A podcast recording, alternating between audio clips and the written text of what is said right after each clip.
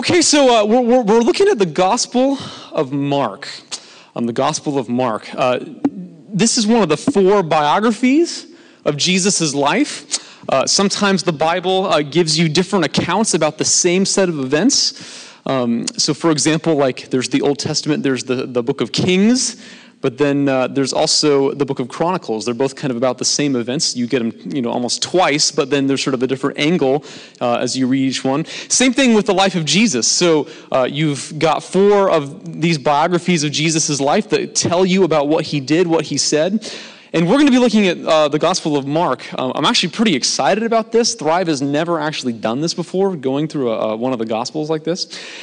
And um, just. Uh, how to how to how to how to give an introduction to this book.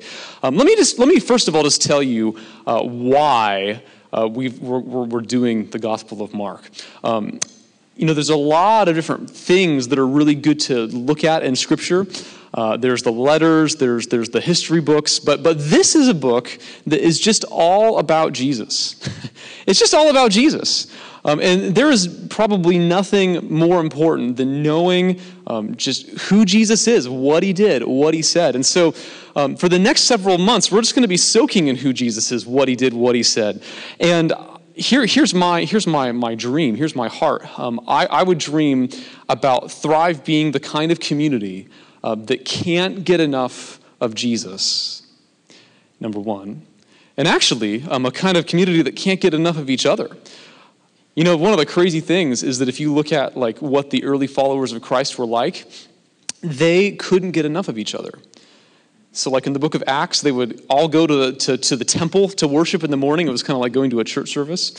And then in the afternoon, they would be at each other's houses. Like they would, they would just be spending their, their, their, all of their time together because they were so transformed by the love of Jesus that they actually began to love one another in such a way that they just couldn't get enough of each other. And so I really pray and hope that we would be the kind of community that can't get enough of Jesus and that can't get enough of each other. So uh, that is why we're doing the Gospel of Mark. And I want to start tonight by just giving a little introduction to what this book is about. And I want to first of all look at uh, Mark, the man. The reason why this Gospel is called Mark is because Mark is the person who wrote it. And uh, anyone, anyone here just uh, know anything about who this guy was? Um, any ideas about Mark, the author of this book? If you know anything about him, just shout it out. What was that, Sean? His name was John Mark. Yeah, so he was one of those guys who had two names. Yeah, John Mark. Uh, Elena, do you say something over there? He well so he uh, very well could have actually seen jesus. Uh, many people think he was actually there in the garden. He was not one of the 12 apostles but uh, this actually is, is important. He uh, was most likely a disciple of the apostle peter. Uh, and one of the reasons that uh, you can say that is that if you look at one of the letters of peter 1 peter chapter 5 and verse 13 there's a little part there where peter mentions john mark. So he says um, you know, he's talking about just all the people who are sending along their greetings with the letter. And he says, uh, They send you greetings, and so does my son, Mark. So Paul or Peter uh, calls John Mark his son, so like his son in the faith. This was probably a guy that Peter got to lead to Christ. And so uh, that's one of the reasons why, according to church tradition, the Gospel of Mark was actually sort of the personal memoirs of Peter, and Peter just uh, you, you, know had Mark help write them down. So uh, people say that Mark got his information from the Apostle Peter, who uh, lived with Jesus, who knew who Jesus was and what he did, what he said. Uh, and on top of that, Mark, um, you know, Mark was the kind of guy who I think maybe a lot of us could relate to. You know, I know there are a lot of people here, maybe not everybody, but a lot of people who uh, have grown up um, going to church, maybe come from a family that also went to church. Uh, and this was a little bit like Mark. So Mark, um, Mark had a mother named Mary, and she was a noteworthy follower of Jesus. So in the book of Acts, in chapter 12, uh, there's a part where there, there, are a bunch of Christians who are gathered at uh, the house of Mary. Uh, this is Acts 12 12, which I think is, uh, yep, there it is. So uh, this is a story where um, it mentions Peter going to the house of Mary, the mother of John, also called Mark, where many people had gathered and were praying. So, so Mark is a guy who's got a, uh, who's got a mother who's a Christian. And so he, chances are, probably had like heard about Jesus, maybe secondhand, maybe even, um, you know, there's some people who think that he might have been present in the Garden of Gethsemane. Maybe he actually knew Jesus personally. We, we're not totally sure.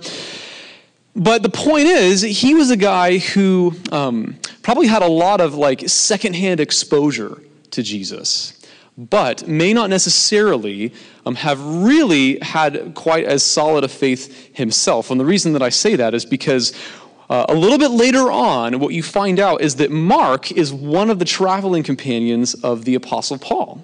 So in the book of Acts, um, in chapter 13, there's a part that talks about Paul and Barnabas, and they're on one of their missionary journeys. And it says um, that John was with them as their helper, and that, that's John Mark that is talking about there.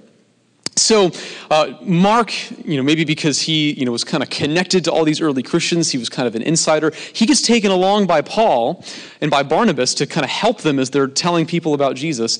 But partway through the journey, he abandons them and he goes back to Jerusalem.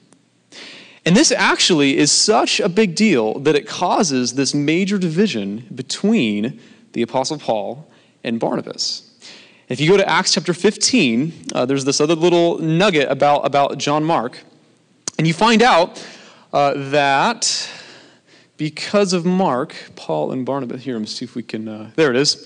Yeah, so Mark has abandoned Paul and Barnabas, and Paul and Barnabas get into this argument. It says, uh, Barnabas wanted to take John, also called Mark, with them, but Paul did not think it wise to take him because he had deserted them in Pamphylia and had not continued with them in the work.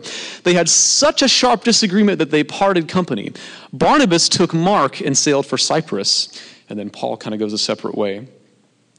So here's a guy who, you know, kind of starts out in, in this maybe like prominent Christian family. Um, he, you know, knows the Apostle Peter, um, but, but as he actually is tested, it turns out that, that his, his faith kind of cracks and it, it, breaks under the pressure. You know, we don't really know why exactly Mark abandoned him. All we, all we know is that he, he kind of left him behind. He, uh, he kind of went AWOL. And it was such a big deal that Paul thought, man, like, we can't take this guy with us. He's unreliable, he's not trustworthy, he's not faithful. And so Mark was a guy who knew what it was to experience failure in his walk with God. Um, he knew what it was like um, to kind of fall into a rut and to kind of lose his usefulness as a follower of Christ. And, and it could be that maybe you're here tonight and you feel like, man, I've had that exact same experience where, like, I, I, I kind of have grown up, um, and, and maybe there have been a lot of other people in my life who've known about Jesus, um, but I feel like I've just kind of taken my life in a direction where I've really screwed things up. And how can I ever kind of recover from this failure? Um, and I just want you to look at Mark tonight and just be encouraged by this guy because at the very end of Paul's life, Mark is mentioned one more time. Um, this is uh, the Second Timothy chapter 4, if we can put that one up there. This is Paul's very last letter, and look what he says. He says, Get Mark and bring him with you, because he is helpful to me in my ministry. So we don't know kind of what happens in between now, you know, between then and, and, and now, this, this, this letter here. But somehow or another, like Mark kind of winds up having a, a pretty dramatic transformation to the point where Paul looks at him and says, Hey, I want this guy back. Like, he's useful to me in my ministry. So, Mark was a guy who, who knew what it was to experience failure and to kind of get off course, but he also knew what it was to be restored um, and to become, once again, someone who was a profitable servant um, in the kingdom of God. And so, what's so cool about that is that this actually um, is kind of coincidentally significant to the gospel that Mark wrote. So, what can we learn about the gospel? Well, interestingly enough, to this guy who was kind of the, the, the unprofitable servant, but then kind of recovered and became a, a, a useful servant, he was the one to whom God entrusted the privilege of writing the gospel of the servant. And that's just kind of a nickname that you could give the Gospel of Mark because in the Gospel of Mark, Jesus is pictured as a servant. You know, all the different gospels kind of have a different focus. So, like in Matthew, Jesus is presented as the king. Um, in the Gospel of John, the focus is on Jesus' divinity, on how he's God. Um, in the Gospel of Luke, a lot, a lot of times there's a focus on Jesus' ministry to people who are outsiders, like, uh, like Gentiles and, and, and, and the poor. And in the Gospel of Mark, one of the major focuses is that it shows Jesus as the God who became man in order to become a servant. So it's the gospel of the servant. Um, a couple other characteristics here, um, and I think there's going to be a few things here on the slides you can kind of follow along. I like to, for all the note takers out there, if you guys uh, like to note these things down, I like to put them up there for you. So, uh, characteristic number one, it's the gospel of the servant. Number two, it's actually the shortest gospel, only 16 little chapters. And uh, on top of that, it's also um, a gospel that kind of seems to have had a particular audience. It was written to the Romans. Um, and one of the reasons for that is that if you read through this gospel, like Mark a lot of times is explaining things that, that a Roman audience wouldn't have known. So he explains a lot of the Jewish customs that all the Jewish readers would have understood, but if you were a Gentile, if you were a Roman, probably not so much sometimes he translates uh, phrases. So like you know when jesus is on the cross um, you know he cries out my god my god why have you forsaken me? And, and mark's gospel actually records like the literal words in the you know the aramaic language the language that jesus actually said those words in. So you actually you know you get exactly what uh, his his real words were. But then he he translates those words because he knows well, well if you're a roman you're not going to know how to read that. So um, there are a couple little indications here that Mark is, is writing uh, to people like us, you know, people who uh, were not Jewish, who were Gentiles. Uh, one other characteristic is that there's a focus, uh, not so much on um, Jesus' words, but more on his action. So, um, you know, there are lots of different kind of people in the world. There's some people who are real talkers, and then there are people who are real doers. Um, so the Gospel of Mark is written for all the doers out there because it's a short, punchy little gospel. You know, it just kind of moves from scene to scene really, really quickly. And, you know, it doesn't include long, long speeches. You know, like there's no Sermon on the Mount, for example. Um, and instead, it focuses on what Jesus did. Um, it, you know, doesn't include things like his genealogy, doesn't include the stories of his birth. Um, it includes uh, not a bunch of parables, you know, Jesus talking, but instead it includes lots of miracles. There's 19 miracles in Mark, and there's only four parables. So there's a focus on, on Jesus' actions. It's a zippy little gospel. Uh, and then finally, uh, just some, some, some themes. Like as you're reading through this gospel, here are just some things that you might want to notice as you're looking at this. So, uh, number one, which we already mentioned, is the focus on Jesus being a servant. Um, so, if you wanted to pick out a key verse for this gospel, um, it would probably be Mark chapter 10, uh, verse 45. Uh, which is uh, up on the screen, hopefully, here. Mark chapter 10, verse 45 says, For the Son of Man did not come to be served, but to serve, and to give his life as a ransom for many. I just want to like dwell on that for a minute. It's pretty amazing to think about the fact that um, you know, let me just ask this question. Raise your hand here tonight if you had, so imagine you have the option of applying to any job that you wanted, okay? And you knew that you were to get accepted. Like, doesn't matter what job it is, could be like CEO of Amazon, like, you would get the job. Now, I just want you to, like, actually, let me do this. What, what would be some of the dream jobs in the room? What would you apply for? Shout it out. Anesthesiologist. You know, okay, that's Rachel. That's really cool. My dad is an anesthesiologist. I should I should tell him that. Uh, well, who, someone said something else. What was it? Comedian. Comedian. You're well on your way. Okay. Uh, what was that? Stay at home dad. That's good. That's good. Yeah. How many, Devonte? How many kids do you want? Eight. Oh my gosh! I hope Grace knows this. Okay. Anyone else? Anyone else? Oh, man, you guys are quiet tonight. Park Ranger. Okay, okay, yeah. Uh, now, ra- raise your hand if, like, the number one job that you would apply for would be the job of a lowly servant. You know, like, you just have to be the one to, like, clean toilets and sweep the floors and, and, and be ordered around by all your superiors. I don't know that that would be a dream job for many people what, what I want you to notice is that this is the job that Jesus left heaven and came to earth in order to do for us. He was the only one who deserved to have all of us serving him, and he came down to serve us.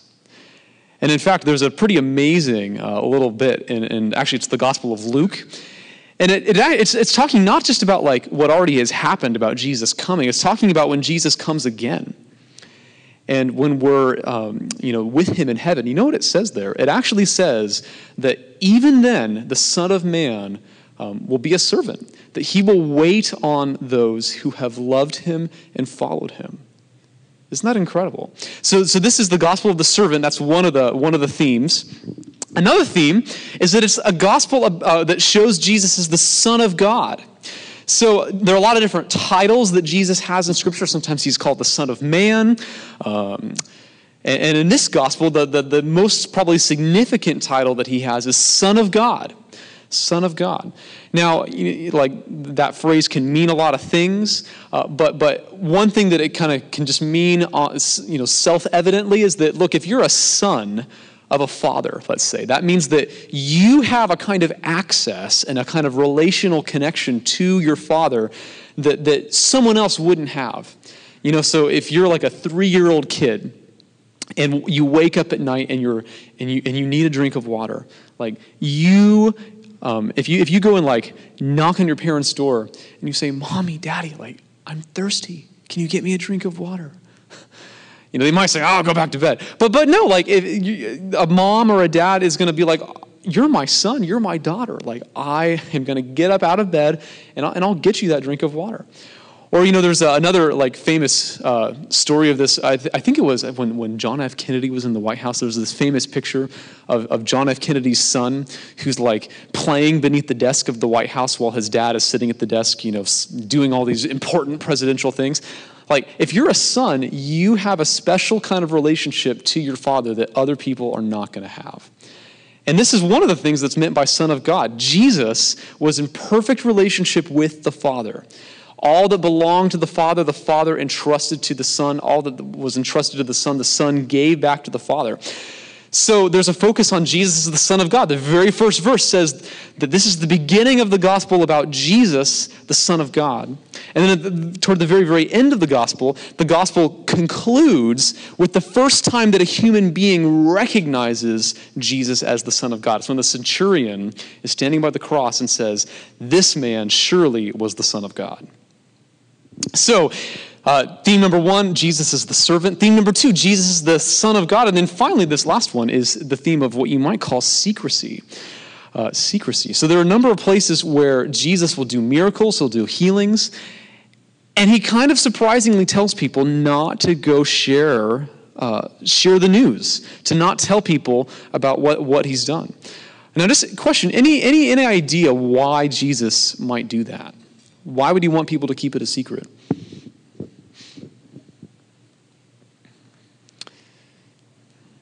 Any thoughts? There's no like wrong answer, so you don't have to like worry about. Okay, so Sean, uh, well, it wasn't time for them to know. Yeah, Rachel, do you, were you to say something? Yeah. Okay, so the people who are actually curious might ask.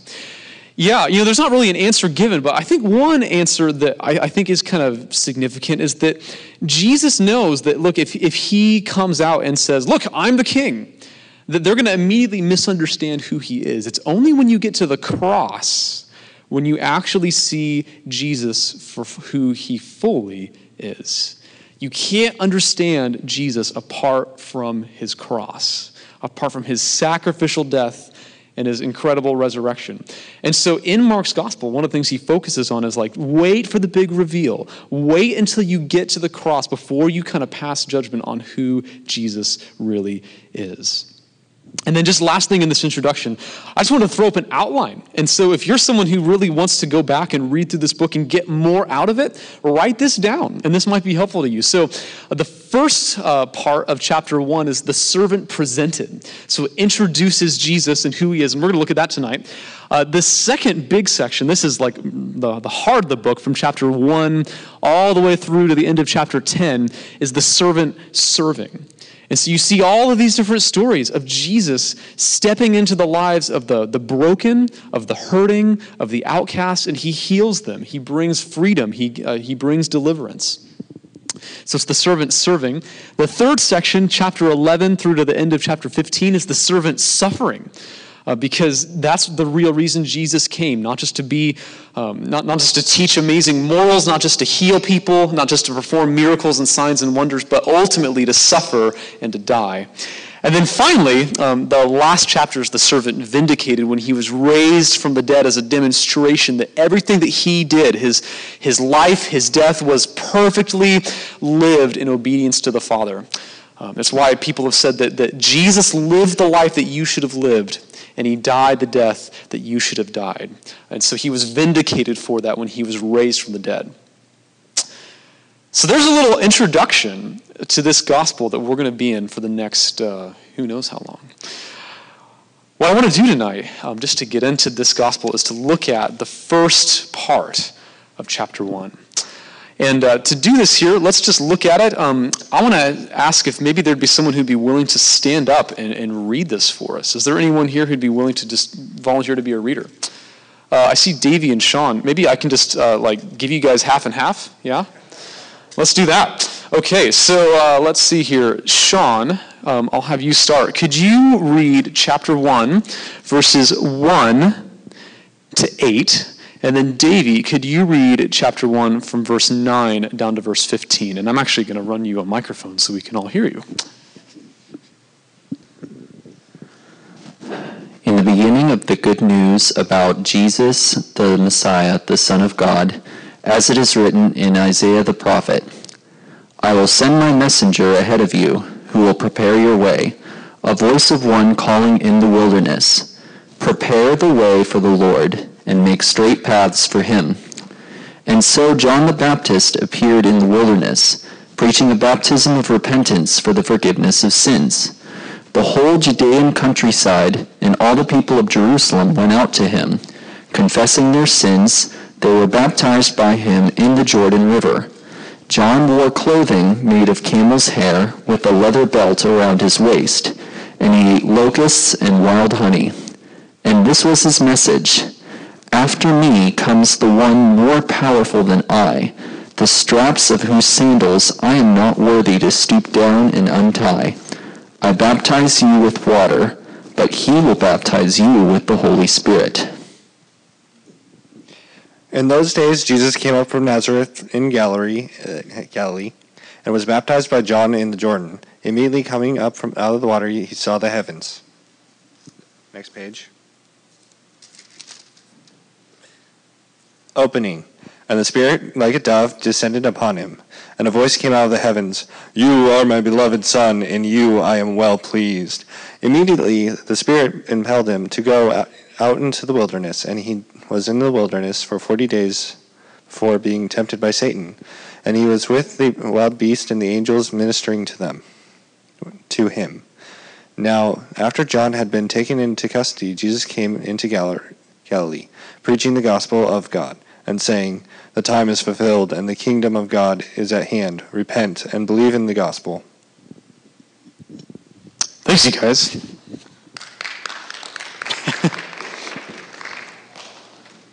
Okay, here's what I want us to do. Um, we're going to get into this, but what I want us to do first is actually um, to get a little interaction going here. So, um, you know, in, in, in, a socially distanced way, um, I want you to turn to someone next to you, and I want you to point out um, just anything in this, in what we just read from chapter 1, verse 1 down to verse 15.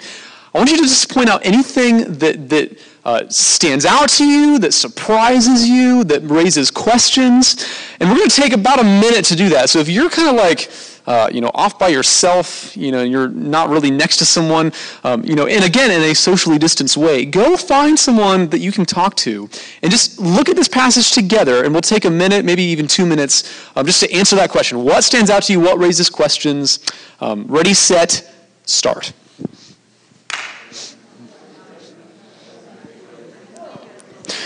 Okay, I'm gonna I'm gonna rally us back together. So uh, find you know stay where you are, find your original seat wherever uh, you're you're most comfortable, and uh, I just want to hear what you guys saw, what you talked about. Just shout it out. Just mention some of your observations, surprises, questions.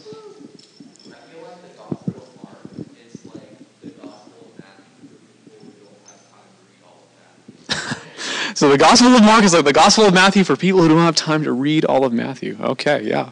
It's a good observation. Yeah.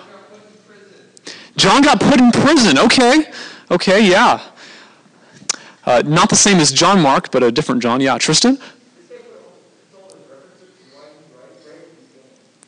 Yeah. Say that again? Oh, okay, yeah. So he, yeah, so there's some immediate citations from the Old Testament in there. Yeah, okay. Anything else? Any other observations, questions, surprises? Yeah.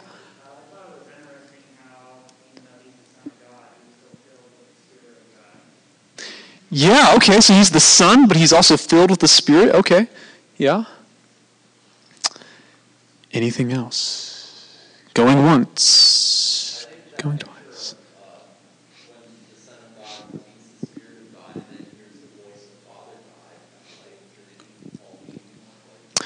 Yeah, good observation. So you've got the Father, the Son, and the Spirit all in the same little story there. Yeah, so there's like something related to the Trinity going on. Yeah, we're not going to get into that tonight. So you know, don't worry if you're like, oh my gosh, this is getting deep really fast. We're not going to go there.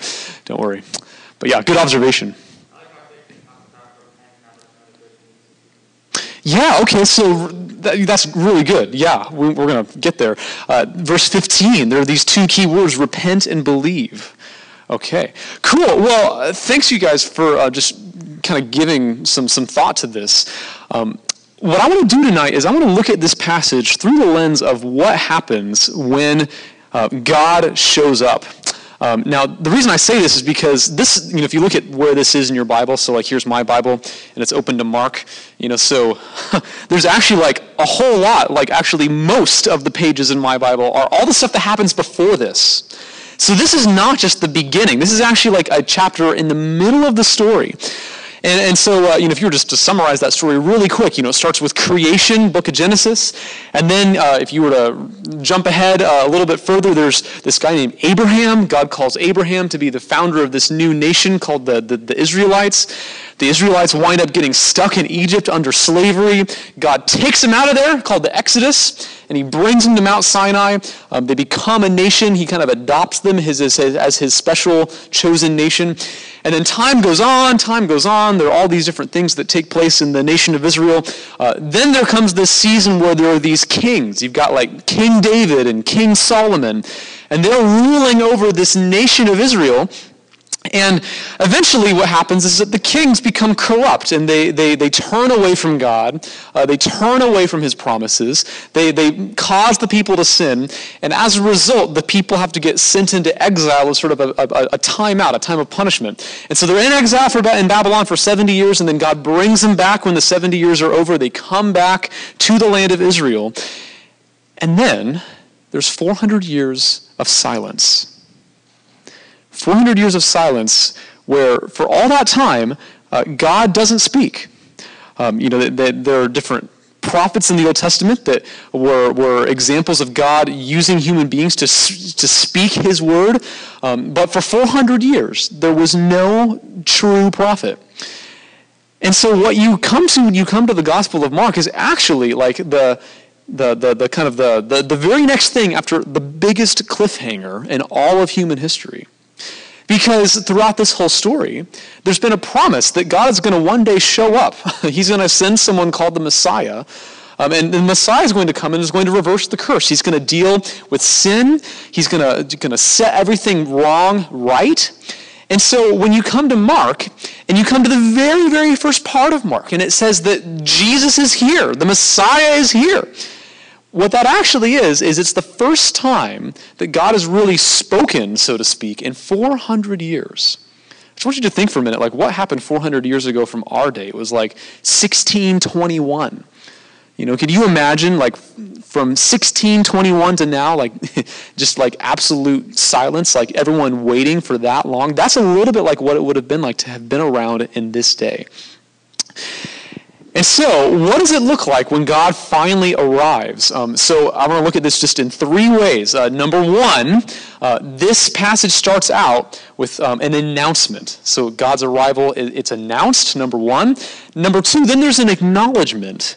And then finally, there's an invitation. So, there's an announcement, an acknowledgement, and an invitation. So, first, look at verses 1 uh, through 3.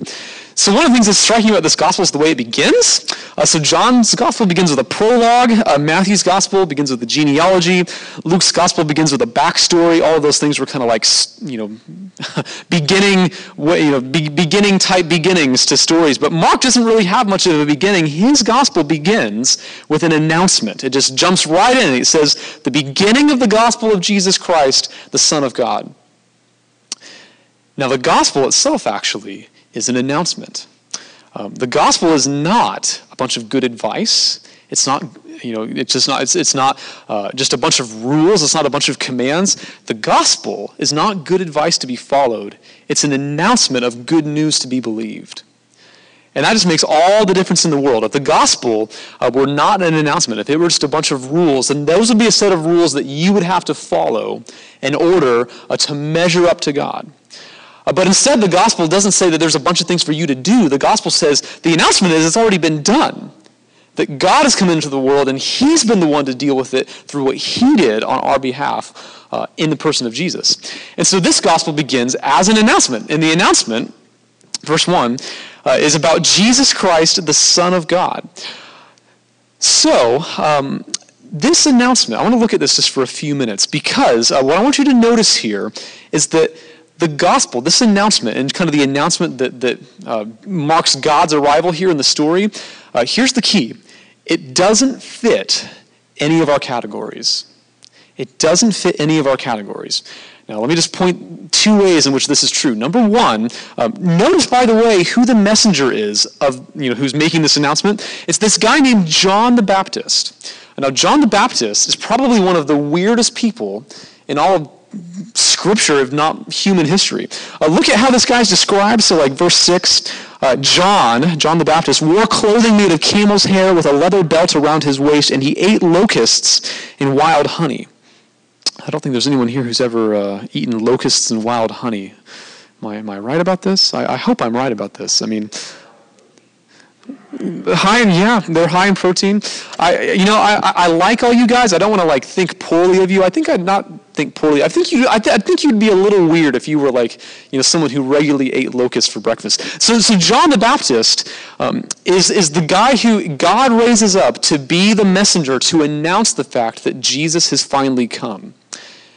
And I just I want to just have us notice how strange this is. I mean, if John were, were here today, every single one of us would probably think this guy is such a weirdo. I mean, this guy's crazy. if you guys have seen the TV series The Chosen, you guys have seen this about the life of Jesus, they actually call him in that. They call him Crazy John. And he looks like he's crazy. Why would God do this? Why would God use a guy like John the Baptist, who just is like just bizarre, to be um, the kind of the, the front runner, the forerunner who is announcing that Jesus has finally come.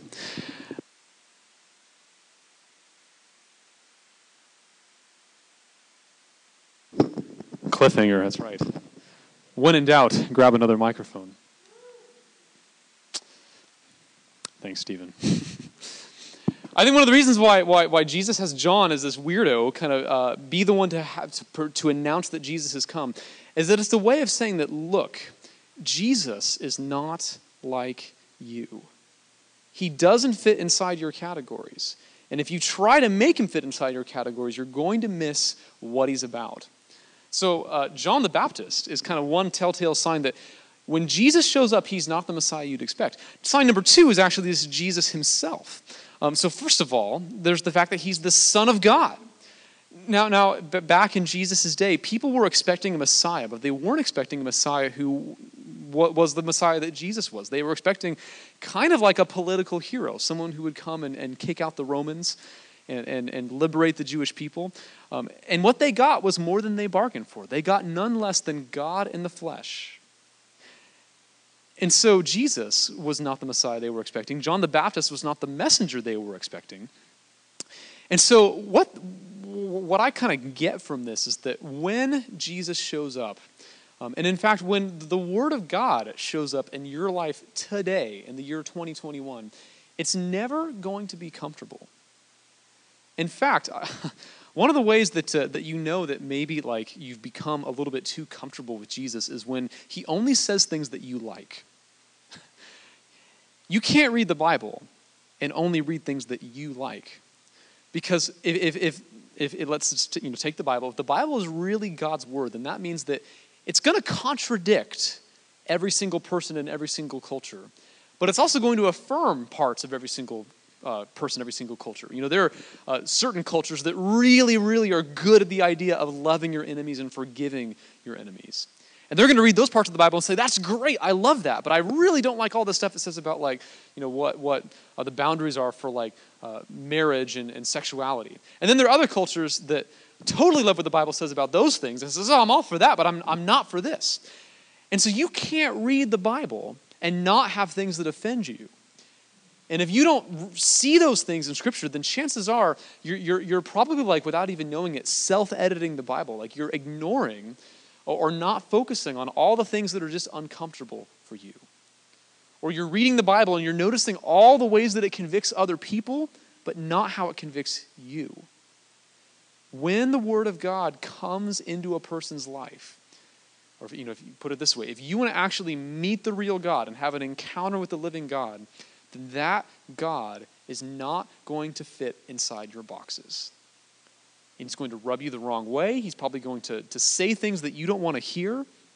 But the reason that that's actually a good thing is that if you didn't have a God who said things that you didn't want to hear, then that God couldn't actually help you. Because if you had a God who just said everything that, that you wanted to hear, you know, if he was just a reflection of you, then if you got into a tight spot, if you actually needed that God to like come and, and, and be more than you are and to get you out of yourself, get you out of your mess, he couldn't do that because he's just a reflection of you. You know, no one wants to be married to themselves. You, know, you might think, oh, I want to be married to myself because that would be easy. But no, like when you actually realize it, like you, you, realize like if I'm married to myself, like that's you know that, that's not a relationship. It's not. It's, it's like uh, what is it? Stepford wives, where they you know put the chips inside the wives' brain so they'll do whatever they're told. But they're not real people. It's not a real relationship. If you want to actually have a real relationship with Jesus, then you're inevitably going to be confronted with ways that he doesn't fit your boxes.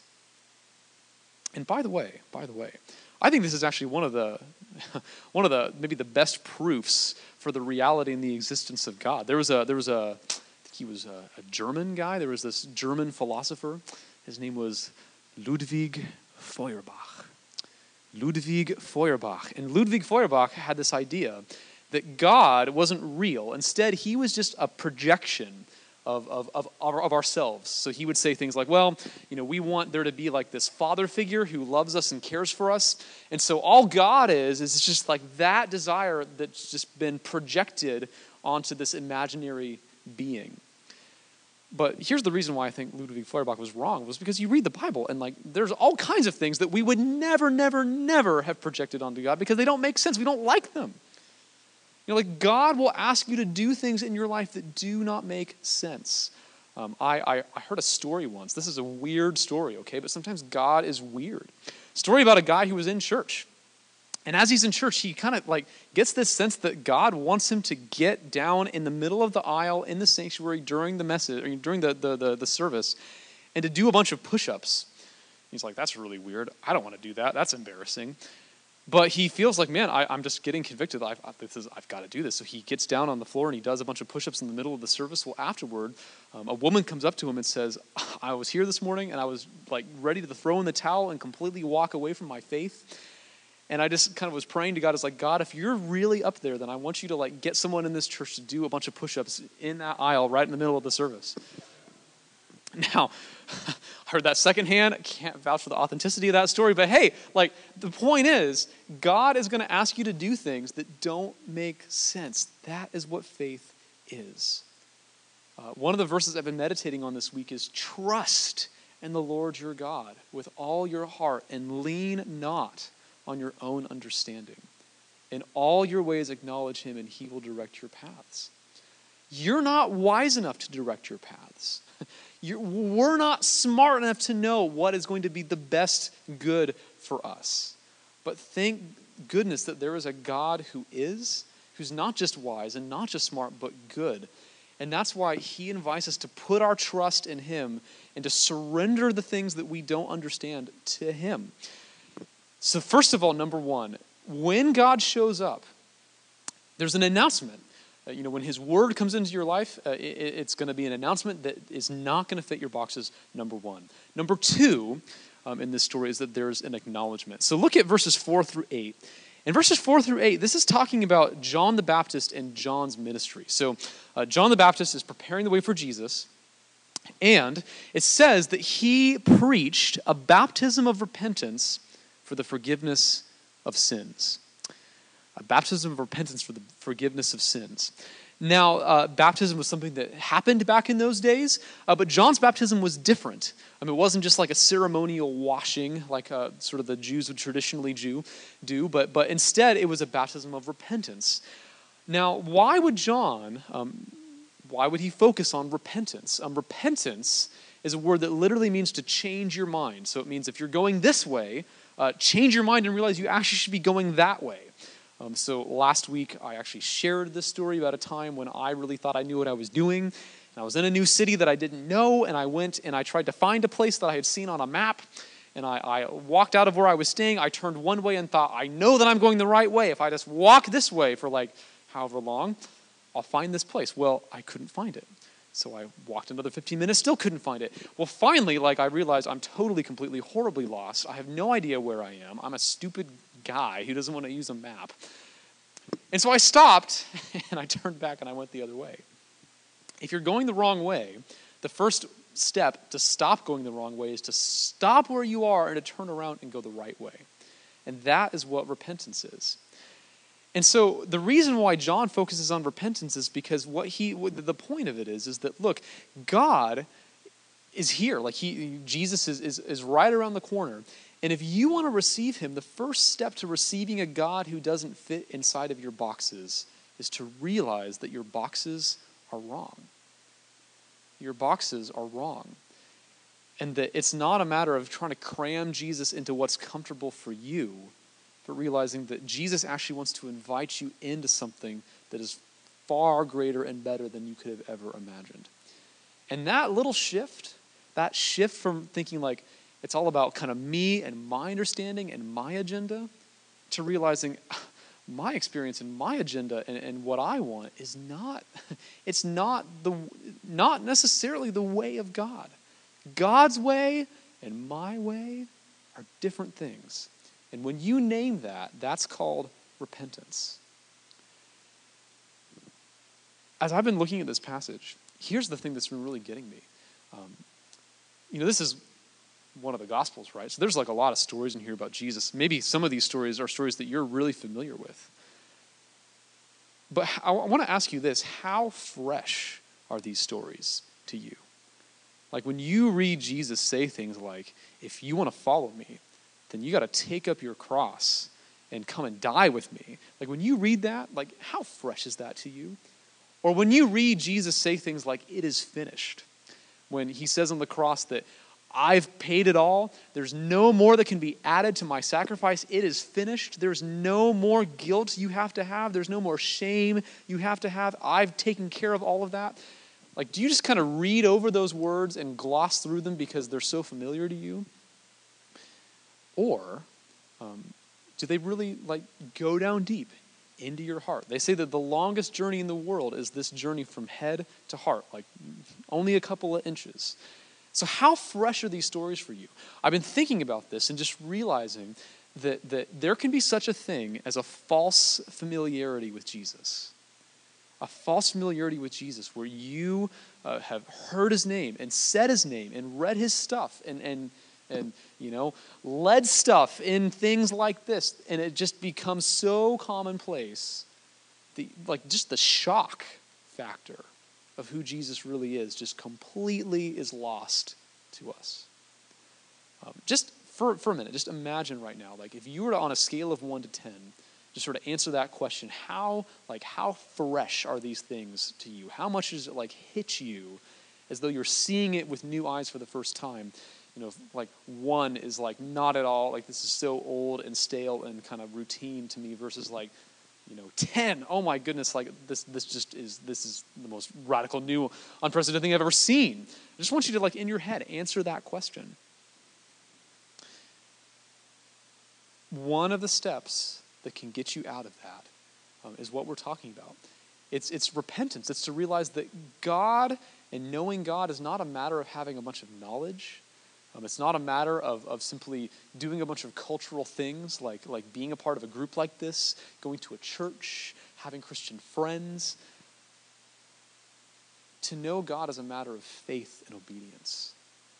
And I've just been convicted, realizing how much I know about the Bible or about just the things that Jesus did and Jesus said, and how little my life actually looks like I do. Um, once came across a little account of the church in China. And the church in China, they, they sometimes even struggle even to just have enough Bibles. You know, uh, in, in some persecuted countries, there only is one Bible to go around, and so like literally the church members will like you know they'll, they'll take the bible they'll cut up into individual pages and each person will just get one page because that's all that they have and this account of the Chinese church was someone in the Chinese church saying, you know, look, we don't necessarily have a lot of, of, of resources and knowledge, but we're obedient with what we do have. Are you a tadpole Christian? All head and nothing else. Where, like, you've amassed so much information, but there's not transformation, that all of it has stopped being fresh to you. I want to just invite us to repent of that and to say, Jesus, I need you to make this fresh again. Jesus, I need you to help me see what you're really saying and to take your word seriously with fresh eyes.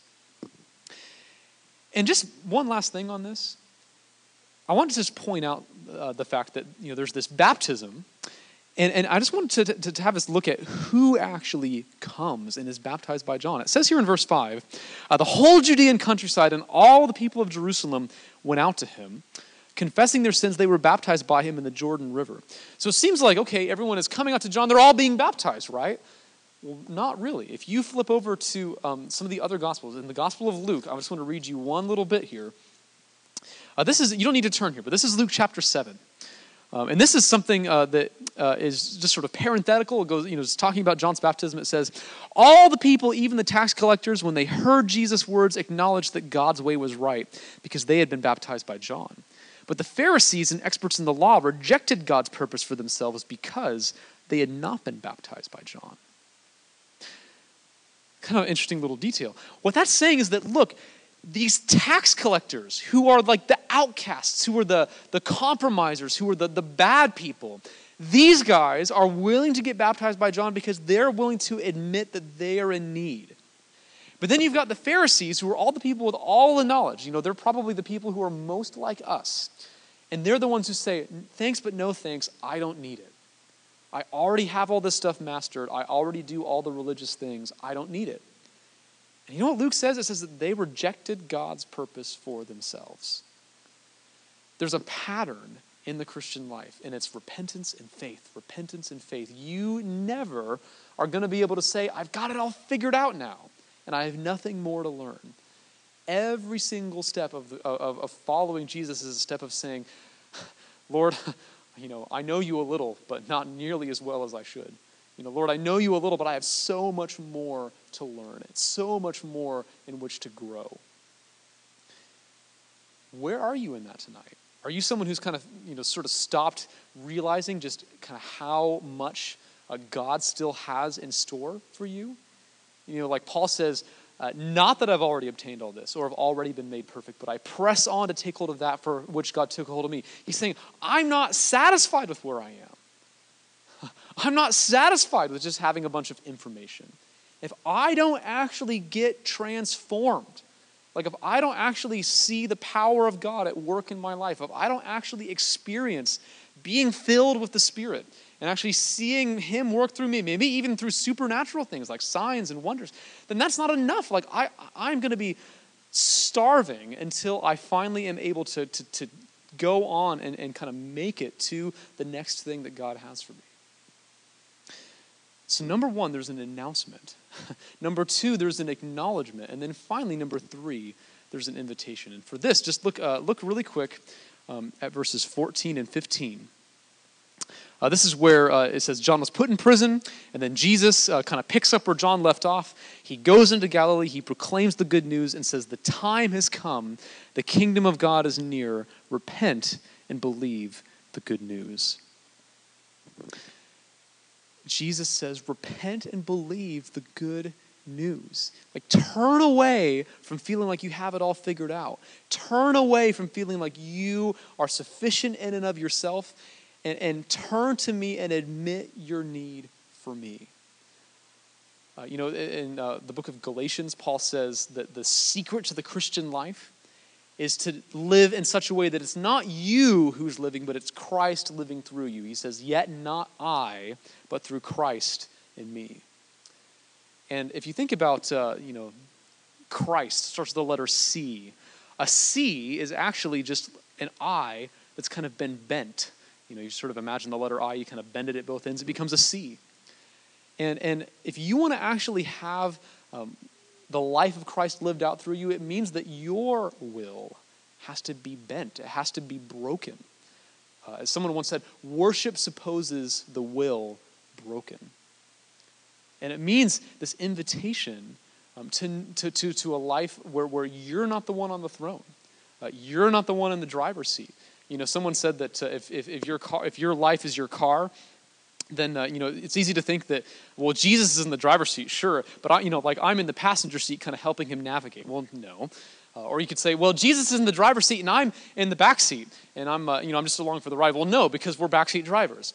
What really is, kind of the, the, the state of things is that jesus should be in the front seat and like we should be in the trunk because he just does not need our help.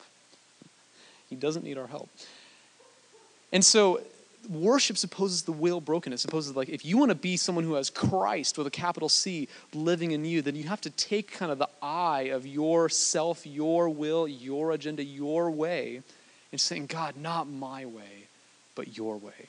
Not my way, but your way.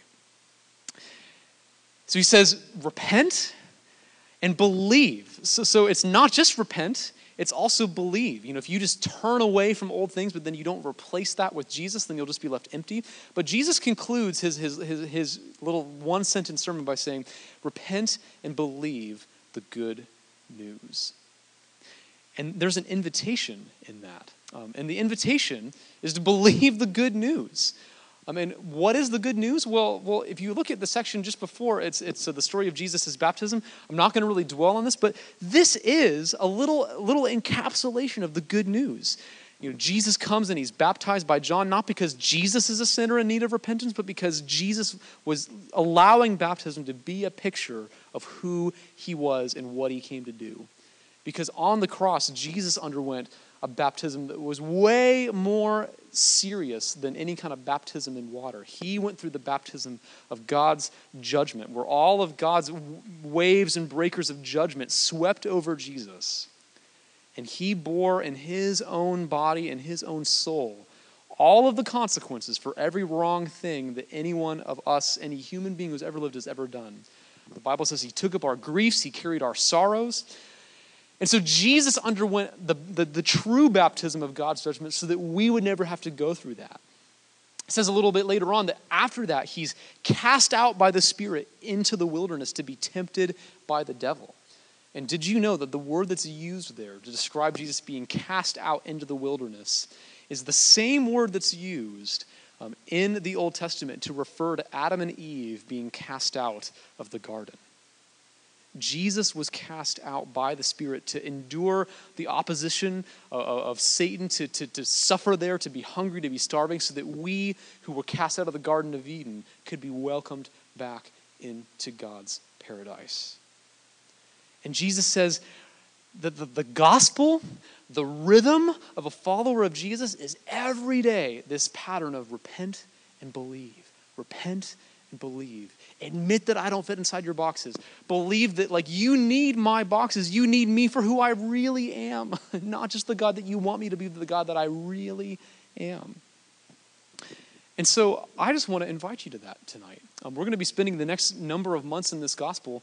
Why waste it? you know, why look at all of these amazing accounts of who Jesus was and what he did and what he said and just have it be old and routine?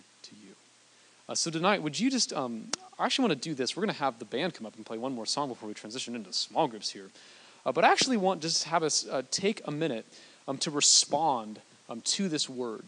Um, and so, as the band is coming up, I actually want us just to take one minute um, and to take that one minute just to, to, to have us sit in silence. And I want you just to um, ponder kind of what this word means for you. Maybe even just ask God, like, God, um, what does this mean for me?